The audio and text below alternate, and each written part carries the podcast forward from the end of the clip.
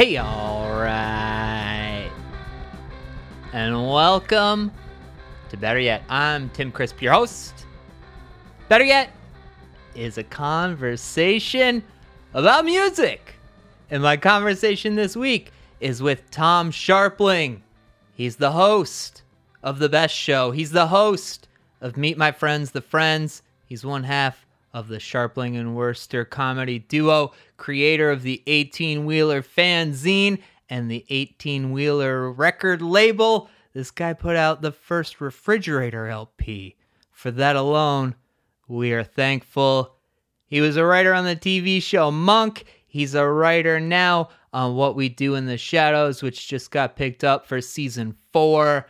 And he's the writer of the new book, It Never Ends, a memoir with nice memories. He is Tom Scharpling, and he's on our podcast, Better Yet, and I am elated. Thank you for joining us. Thank you to Nnamdi for our intro music. Marcus Nuccio, who does our graphics each week. You can see those on our website, betteryetpod.com.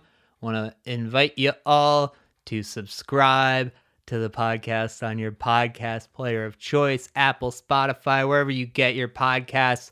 We're also on Bandcamp, better yet podcast.bandcamp.com.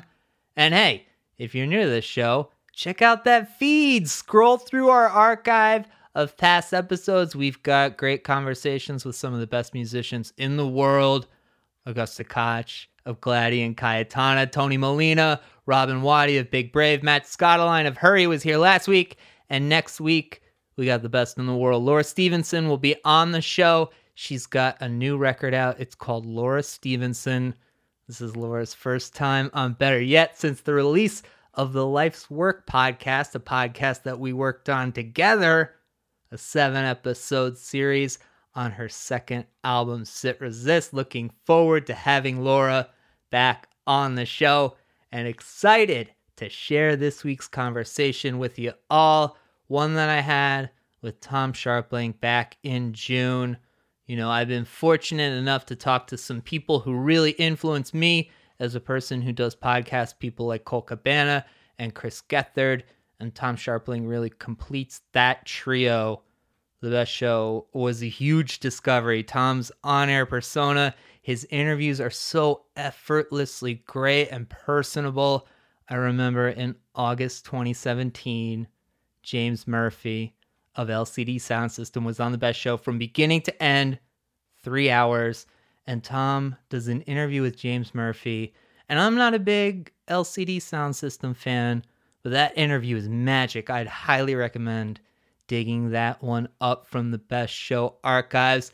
And you'll scroll through those archives and notice a similarity between the best show and better yet, all caps, exclamation point, I 100% stole that from Tom Scharpling. And he's here this week, and I'm stoked for this conversation. Tom's new book, It Never Ends, is a national bestseller from the comedian, television writer, and host of The Best Show. It's a memoir filled with nice memories chronicling Tom's life as a comedy writer, a pursuit that doesn't really have a clear starting path or a set track. But this guy, Tom, He's a fighter, baby. From humble beginnings in Middlesex, New Jersey, Tom's work ethic is inspiring, and his candidness in this book is really something special. Tom tells stories that he's never told publicly before about his struggles with mental illness as a teenager. It's really moving, and I'm very excited to have had the opportunity to talk with him. I'm kind of nervous at the beginning, but I was also in good hands. We get there, baby. Rate and subscribe. We'll be back next week. For now, here's me and Tom Scharpling. Or we'll be excited to have you on too. So awesome. Good. No, it's exciting. This is also an exciting one for uh, for my partner and I too. When we were talking about it last night, when we were watching what we do in the shadows, mm-hmm. which we were enjoying very much. Okay. Um, but when we first started seeing each other, Meet My Friends, the Friends, I think was a few episodes in, and I was so excited about that show. And it was one of the things that we sort of bonded over when we first started seeing each oh, other. that's sweet. Was Me. how much Love is in the air show. with Meet My Friends the Friends as Cupid. So I I should say too, um, as we get into this, that I'm I've been doing the show for five years now, and I'm I'm currently on a break. Okay. So took some took a, a few weeks off, banked some interviews back up, but I figured that would be something that you could probably relate to. Somebody who's been doing something for quite a long time. You know about taking breaks. Yeah, it's it. At some point, you kind of have to take them if you're if you're really kind of stretched thin or worn down. It, it's otherwise it's going to impact the show, and there's no reason to do the show if um you're doing a bad version of it just to do it. It's like take a little breather and then get ready to do it again. Truly. Truly. Um the new book It Never Ends. I'm really enjoying this book of yours, Tom. It, it's got a lot of passages that I've been relating to just in terms of focus and uh, discipline and having objectives and also um I like the um time that you take to talk about uh the certain people in your in your life who have kind of made you feel a little silly doing what you're trying to do Yeah. coming back and sticking it to him. well, a little bit. There's a little bit of that in there. It's not a. It's not a fist shaking. I showed all of you. It's not like that, but I'm doing trying to just take care of my business and go where I'm supposed to go. And uh, sometimes it feels good to get there when maybe people didn't nec- weren't weren't super supportive. Yeah.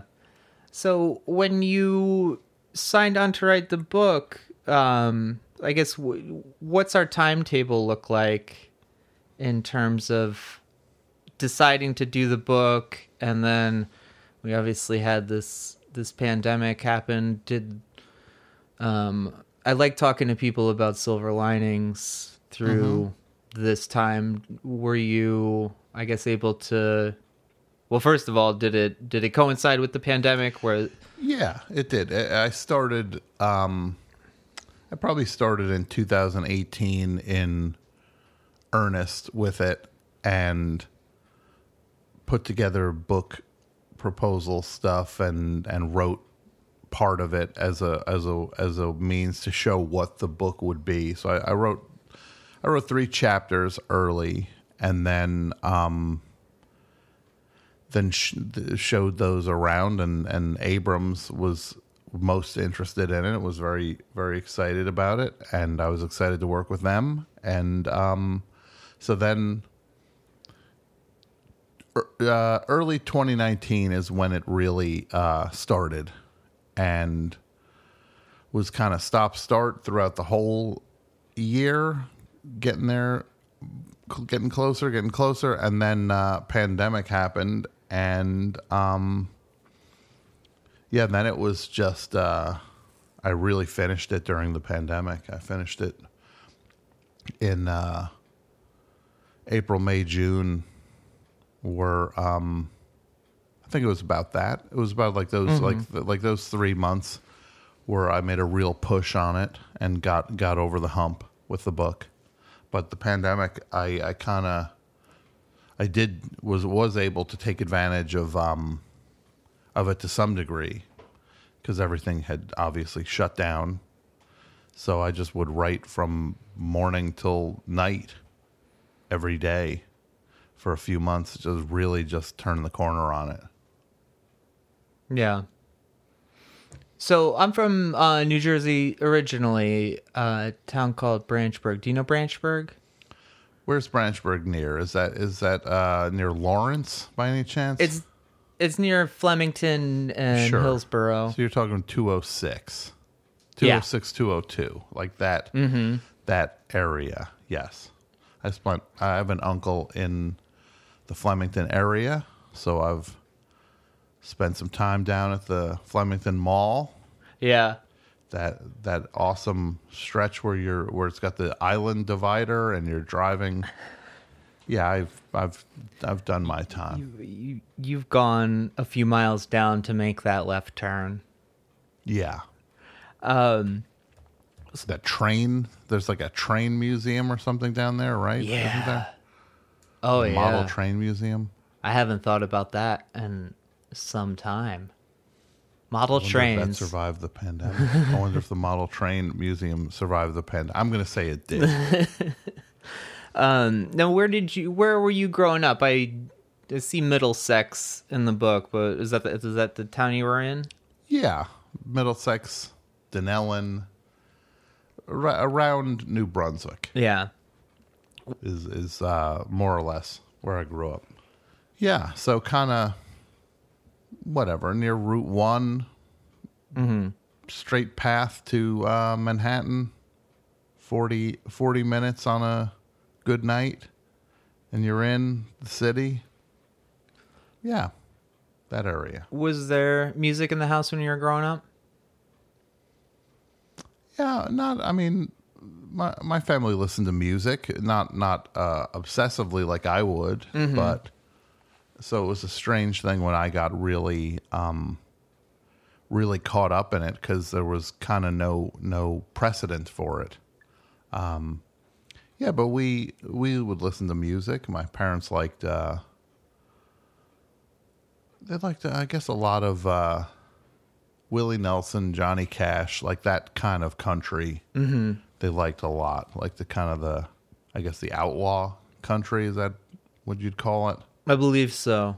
Yeah, I think that applies. So, a lot of the the the the country people in the '70s who were kind of You get scummy. towns. Not really. No, they were just just the big, just the the big fish. Mm-hmm.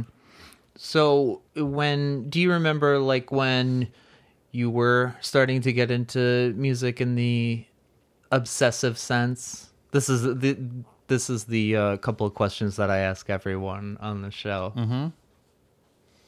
Oh, absolutely. I, I um I don't know I, I don't know what spurred me on to start reading um music magazines, but I started I think I started reading Creem around like nine, nine or 10 and just started buying stuff from from Creem. I bought uh like Elvis Costello, uh, Armed Forces, Oh, uh, Nick one. Lowe, Labor of Love, Yeah. uh, Neil Young, Rust Never Sleeps. Like those were the ones I bought with my own money, in addition to seven inches, like more pop seven inches, like Olivia Newton John, uh, Electric Light Orchestra. Um, yeah, I would just, I was all in on it, and that kind of set the path where I would buy these. Uh, just, I would just buy hits on forty five, and then get these albums, and that kind of. Um, morphed into me just going to the store and I would buy. Uh, I mean, I would literally buy at the same time like Emerson, Lake and Palmer, Husker Du, Frankie Goes to Hollywood, and Rolling Stones were all records I know I bought probably on the same day. Um, like, and those are just it's a huge collision of of styles there. Not a lot of Husker Du, uh, Frankie Goes to Hollywood overlap, but there was in my world. It kind of made sense, all of it.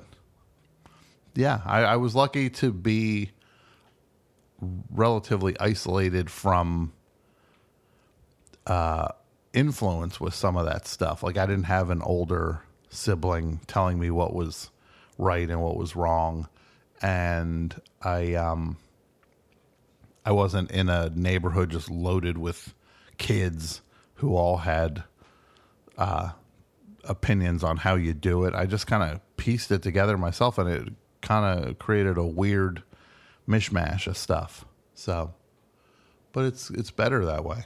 Yeah. Yeah, you have um you have one of those musical brains that I I listen to some of the facts that you pull out and I say like I have I can do this for four bands. and you seem to have just an endless uh, array of knowledge. Well, it's it's uh I don't know if it's a good thing or not. I just hold on to facts and minutia Yeah. and and it just it's just a you end up it ends up filling up half your head. Yeah. Um I wanted to ask about the Velvet Underground specifically just cuz I my one of the few calls I made to the best show was um basically an excuse to ask you if you knew that Tugboat by Galaxie 500 was about Sterling Morrison even though I knew you did. I just Yeah. felt it was You still wanted to hear me say it. Mhm. Okay. I'm one of those. I can't I can't put any any judgments on what would make someone call.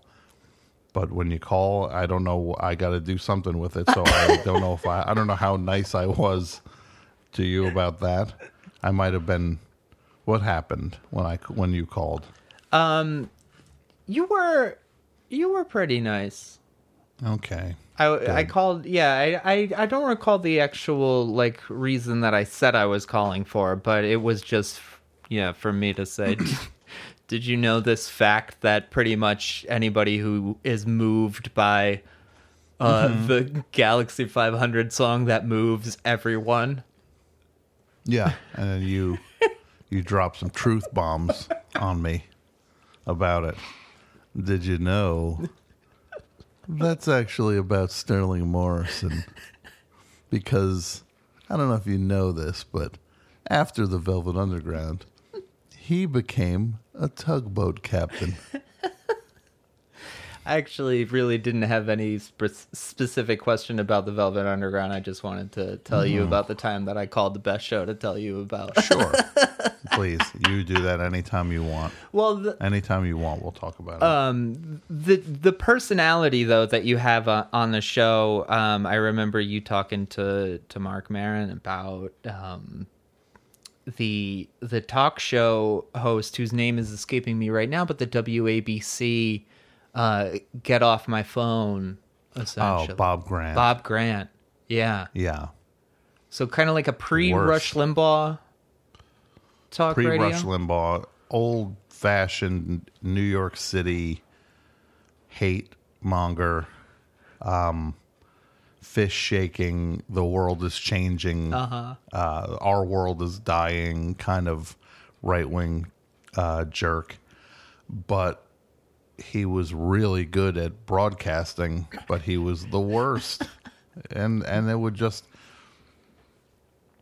I don't hey, look if whatever side of the issues you're on, it's like he. It's eh, you got to admit it's funny if somebody is being boring, a caller's being boring, and then you just hear Bob Grant pouring water next to the microphone when and it's just like and not being able to if somebody goes if he if there's like uh Bill from Mahwah, you're on the show, and he goes, "How you doing, Bob?" And then like that was a, enough to irritate Bob Green. Like, what's on your mind, Bill? He was just like, as if he didn't have time to waste on somebody saying, "How are you?" uh-huh like that that was somehow an affront to him.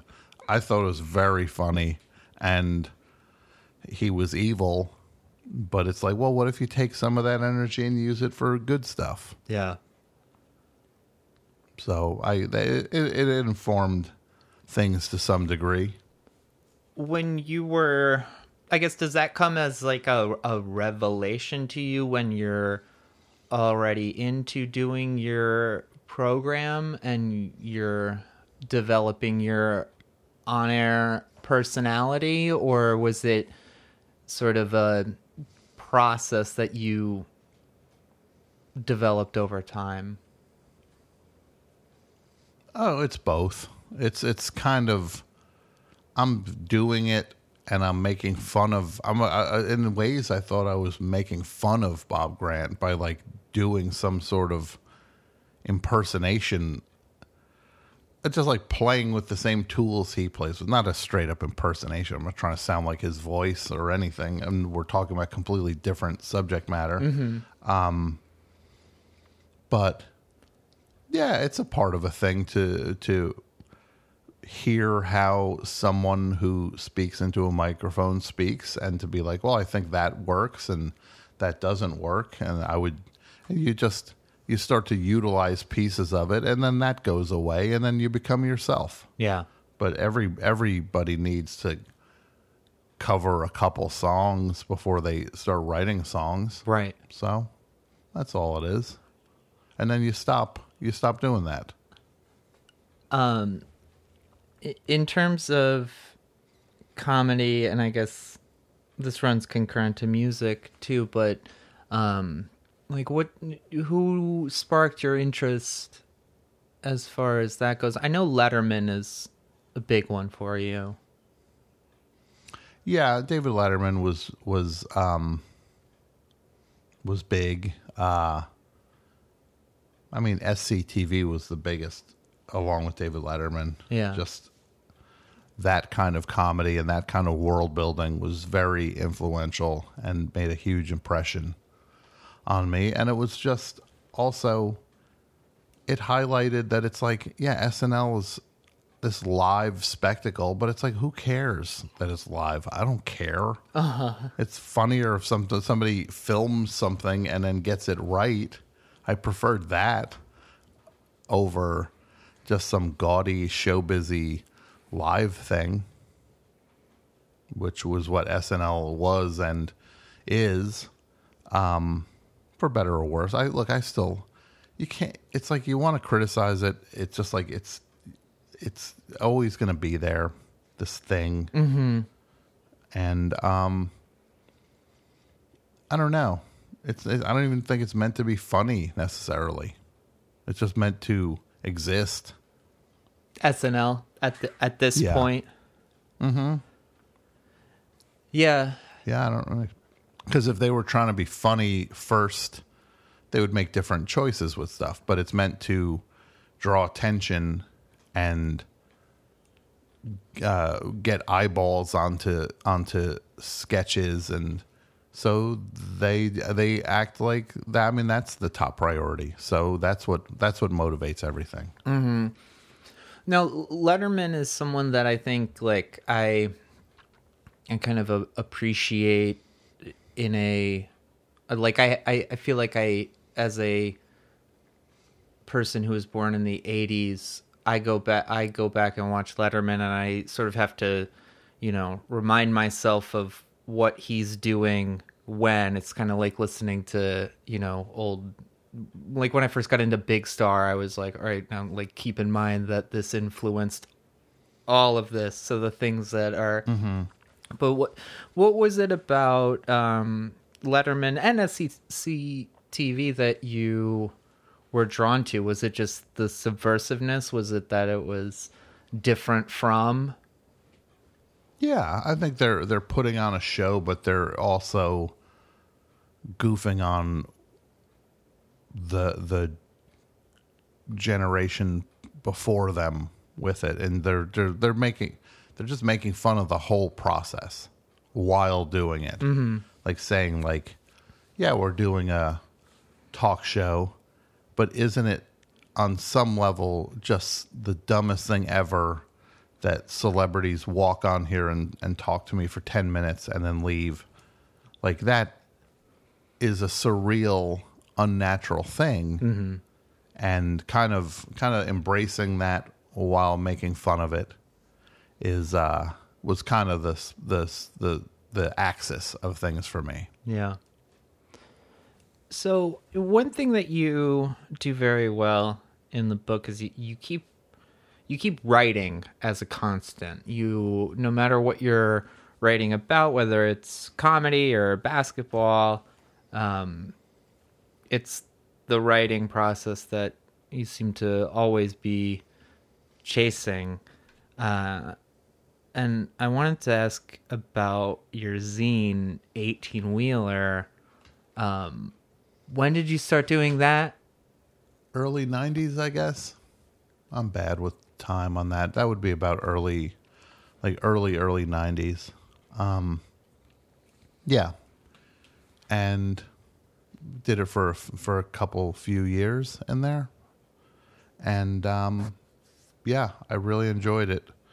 And I, it was my way of kind of getting into, uh, the scene without being in a band and not yet having a radio show. Yeah.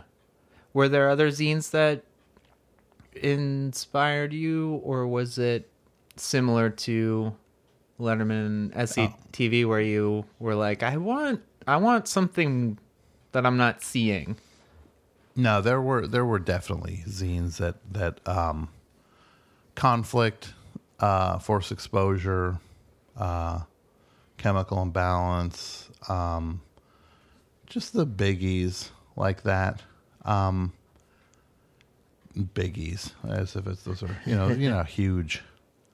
Those were no, but they were they were in that scene. They were they were big, and um,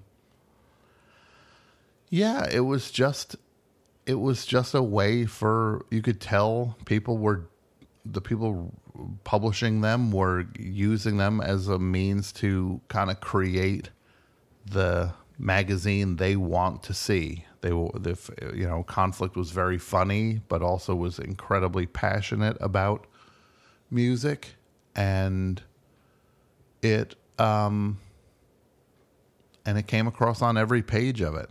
You would laugh and also learn about all these new bands, and get really. It was really exciting, and you'd get an issue and then it would just be like all right time to get to work and start tracking some of these records down and um but yeah that was those were the ones that really uh impacted me Yeah. Where were you going to shows uh, at that time? Obviously, the city, Maxwell's was pretty popping, right? Mm-hmm. Yeah maxwell's um cbgb's maxwell's where else um mercury lounge i'm trying to think like i'm so bad with the names of places um brownies uh then city gardens uh court tavern in new brunswick Yeah. yeah mercury lounge in new brunswick just like there were not mercury lounge what was it, it was i can't um mercury lounge That's Manhattan, right? Yeah, it's Yeah. the I'm blanking on the name of the place in New Brunswick. But big one was Court Tavern. So, um yeah, it was a bunch of places, but it's kind of up either up or down or Khyber Pass in Philly. Yeah. Um yeah. You could you go wherever the show was. Is that how you meet John? Yeah, um, we met at a um, Jon Wurster and I met at a uh, a show he was playing at, which was at the Ritz in New York City, and it was um, My Bloody Valentine Pavement Superchunk, and it was I think the first New York show for John in Superchunk, and yeah, we hit it off right away. He seems to have that similarity with you of the the deep well of knowledge and facts. Oh, absolutely. No, he's it's a he's the king of I'll I'll gladly take the silver medal, but he is the gold medal champion. Um yeah, no, it's it's just to, and it just cracks us up to no end coming up with these stupid references to things. Um yeah, it's just so funny to find somebody um who literally thinks what you think is funny is funny. Mm-hmm. It's it's the it's the best. I think what it's my favorite thing about listening to those calls is just listening to the two of you break a little bit. John always has like a little laugh before he says something, and then y- yours is always processing it. It's just Yeah, it's something else.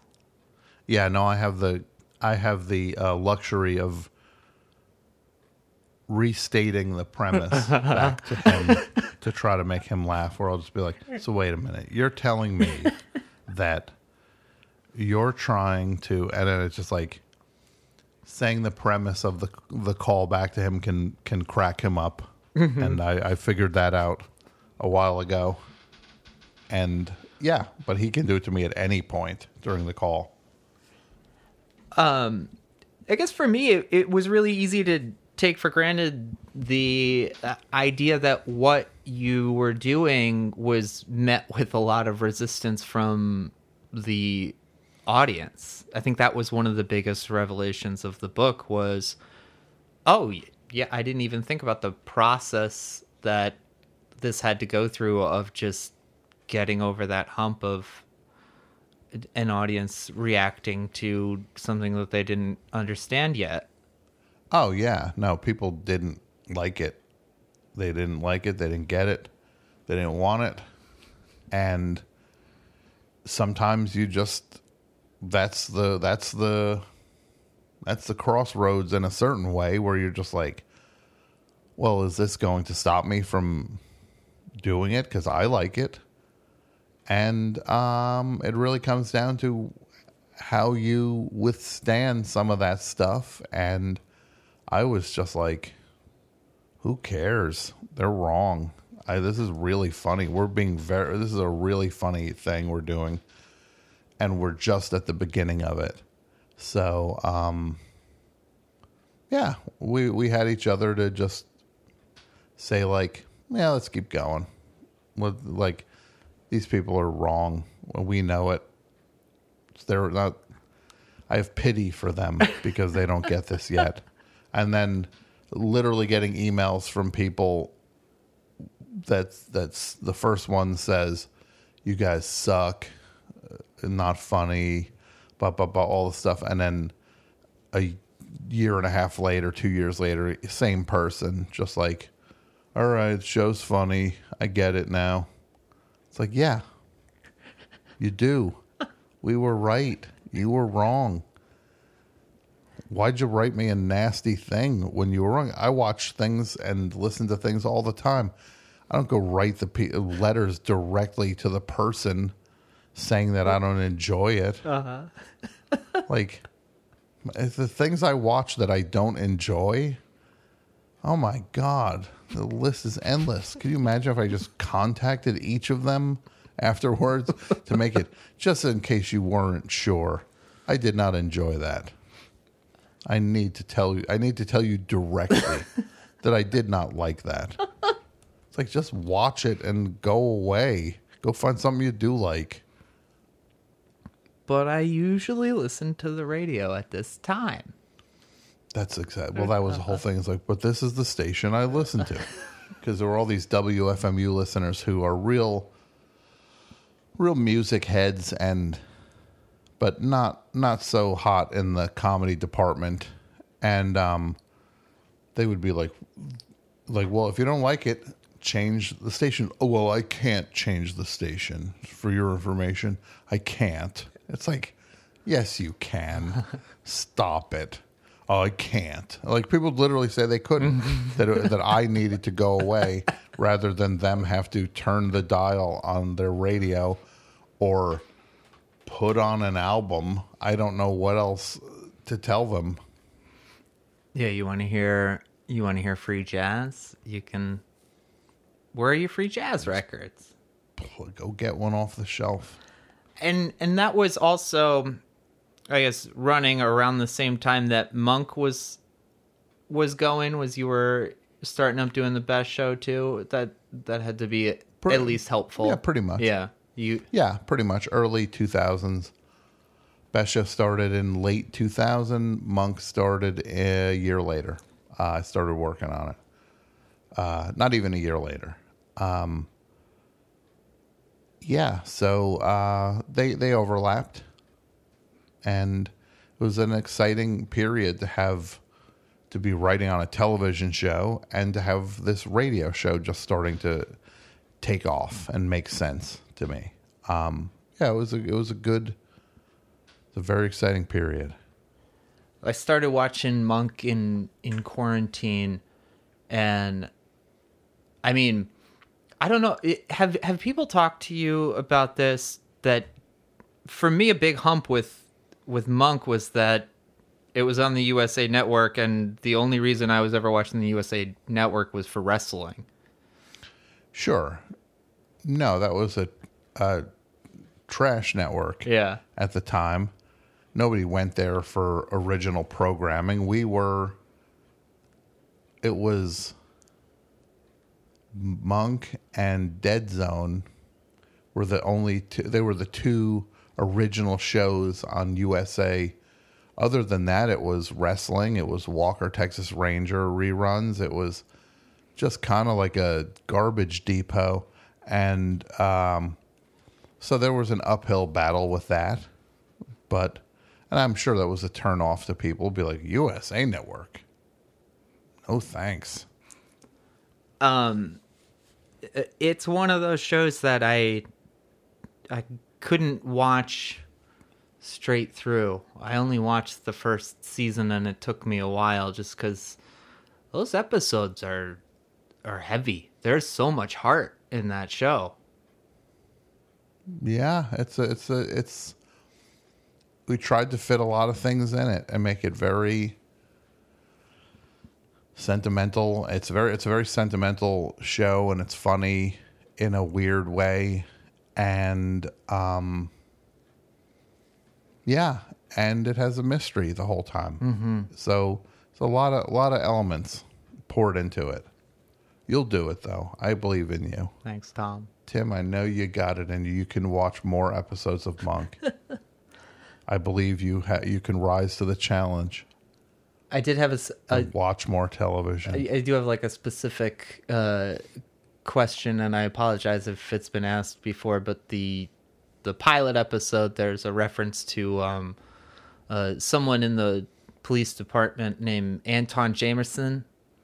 I was wondering if that was your contribution. That was not me. No, that's a pretty good catch, though. I don't know where that. I, I don't know on that one. May, I don't think I, I worked on the pilot. I was Andy Breckman's assistant and pitched jokes and helped shape a couple scenes on the pilot, but I don't think that would have been me. I mean, I know that um, Andy would pull names from from sports stuff occasionally. I mean, Captain Stottlemeyer is Damon, probably probably from Damon Stoudamire, Yeah. the point guard. Um, I'm pretty sure that's where that came from. Um, yeah, but he would just, I think he would just maybe have sports. He was not a sports fan necessarily, but would, I think, have things on in the background and hear n- announcers say names. Fun fact about me is that I wrote a I wrote a term paper in fourth grade about Damon Stoudamire being uh, my hero.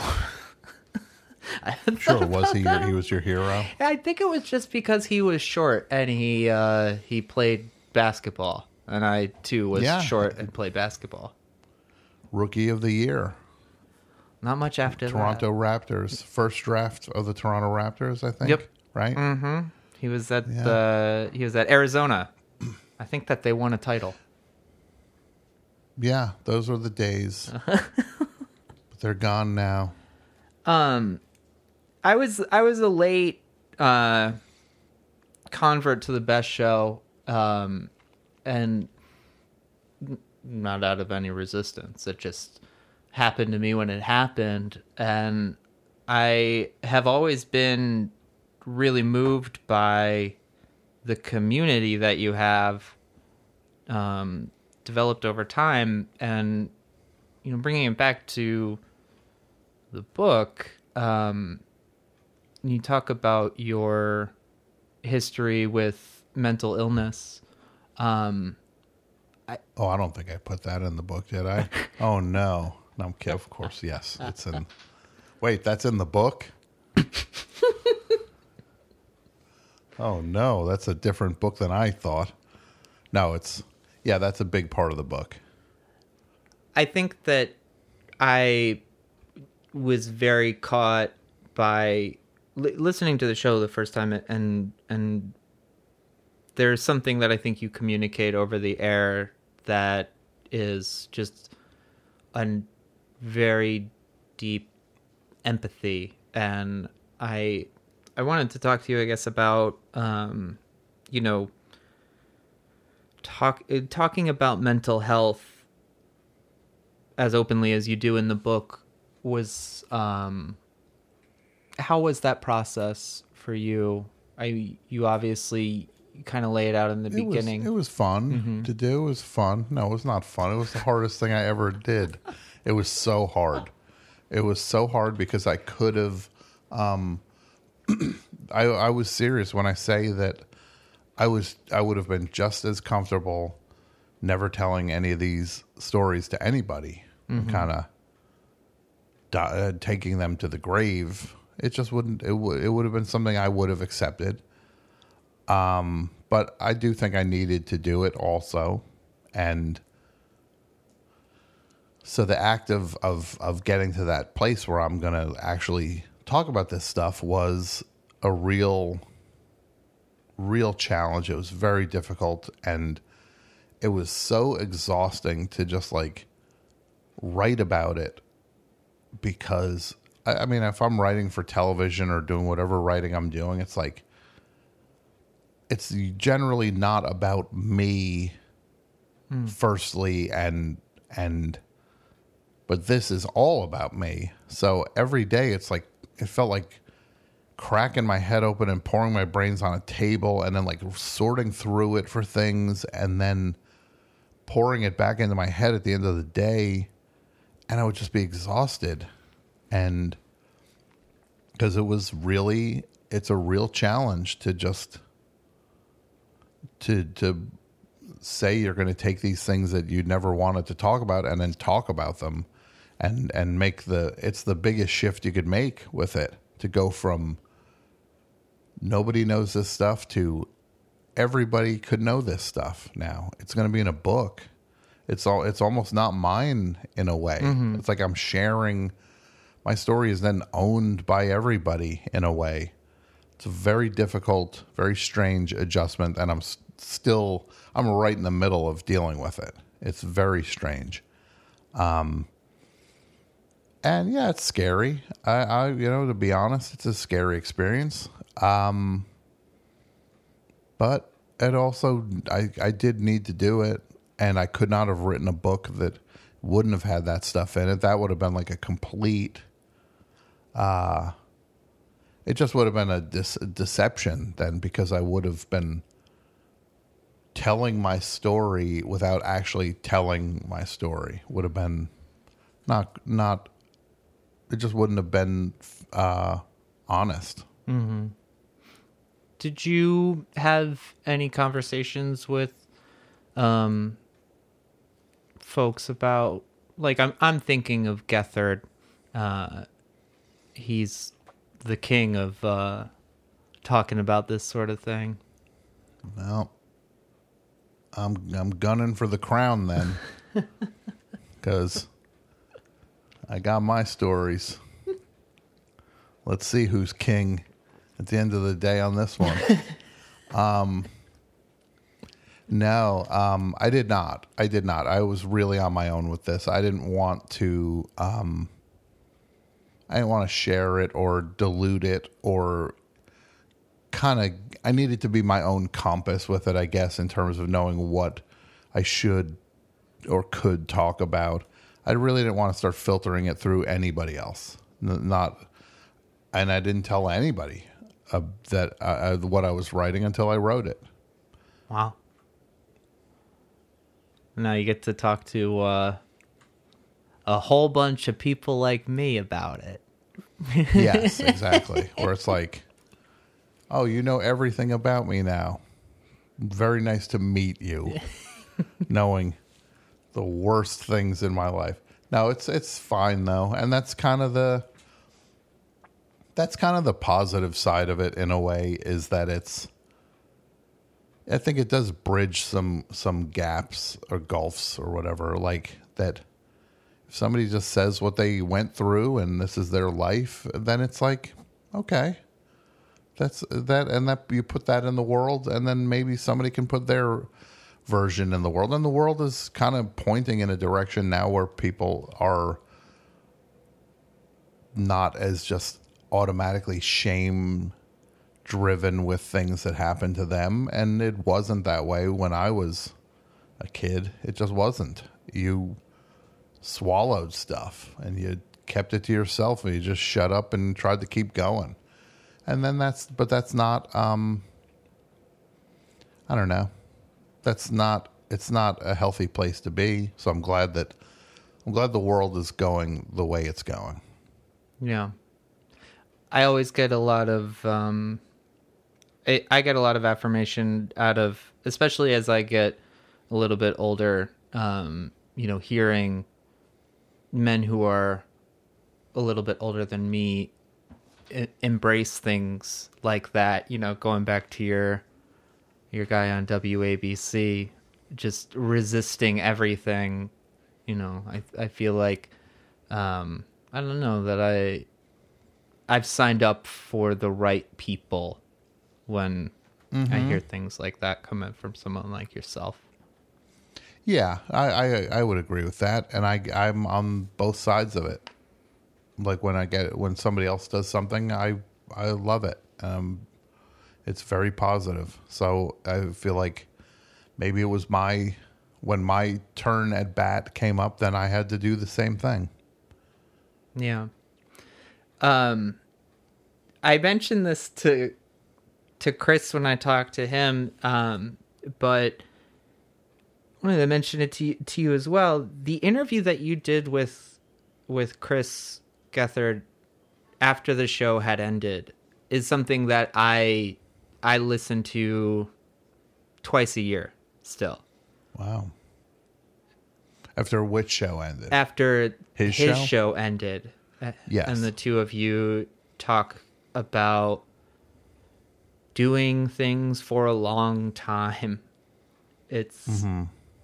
it's it's a wonderful uh piece of work that the, the two of you did Oh, awesome! I, I that's that's really nice to hear. he doesn't remember that conversation as well as i do I know. I vague. I look. I remember. Yeah. I remember. I remember. I don't remember specifics from it, but I do remember. I do remember it happening. But yeah, but that's the beauty of these things is like, just like I can get obsessed with a certain moment or song or TV show or thing like that, and then the person, then I, I ask the person about it, and they're just like, "What? Um, yeah, I, I kind of remember that, but then you're just like, it's it's like you get to be on both sides of that. So, and when you're when you're making stuff, it's like you know what it's like when you're doing episodes of your show, and you're just like, you do it the way you want to do it, but then once it's done, you don't get to you don't get to say what people think of it, and you don't get to say which one they like more, which which thing resonated with people, and which things you thought might have been like an obvious thing that people are gonna be, oh, everybody's gonna eat this up, and then they don't. You have no control over that. So it's like it's funny to hear because I've said things to I've uh, interviewing people. I've said things that meant something to me that they did, and they it clearly they have a different relationship with it than I do, and that's the way it is with stuff on the best show too, and with this book too. It's like all I could do was do the thing, and then just kind of the rest is out of my hands. Yeah. Um I I deeply appreciate the things that you do and uh it was a, a real joy to have you on. Thank you so much for talking to me. Oh, thanks for having me on. This was great. I really appreciate it. Thanks. Okay. All right, Bubba's It Never Ends is out now. You can find it wherever you buy your books. Listen to the best show wherever you listen to this podcast. What We Do in the Shadows, streaming on Hulu, betteryetpod.com, betteryetpodcast.bandcamp.com. We will see you next week. Thank you, friends.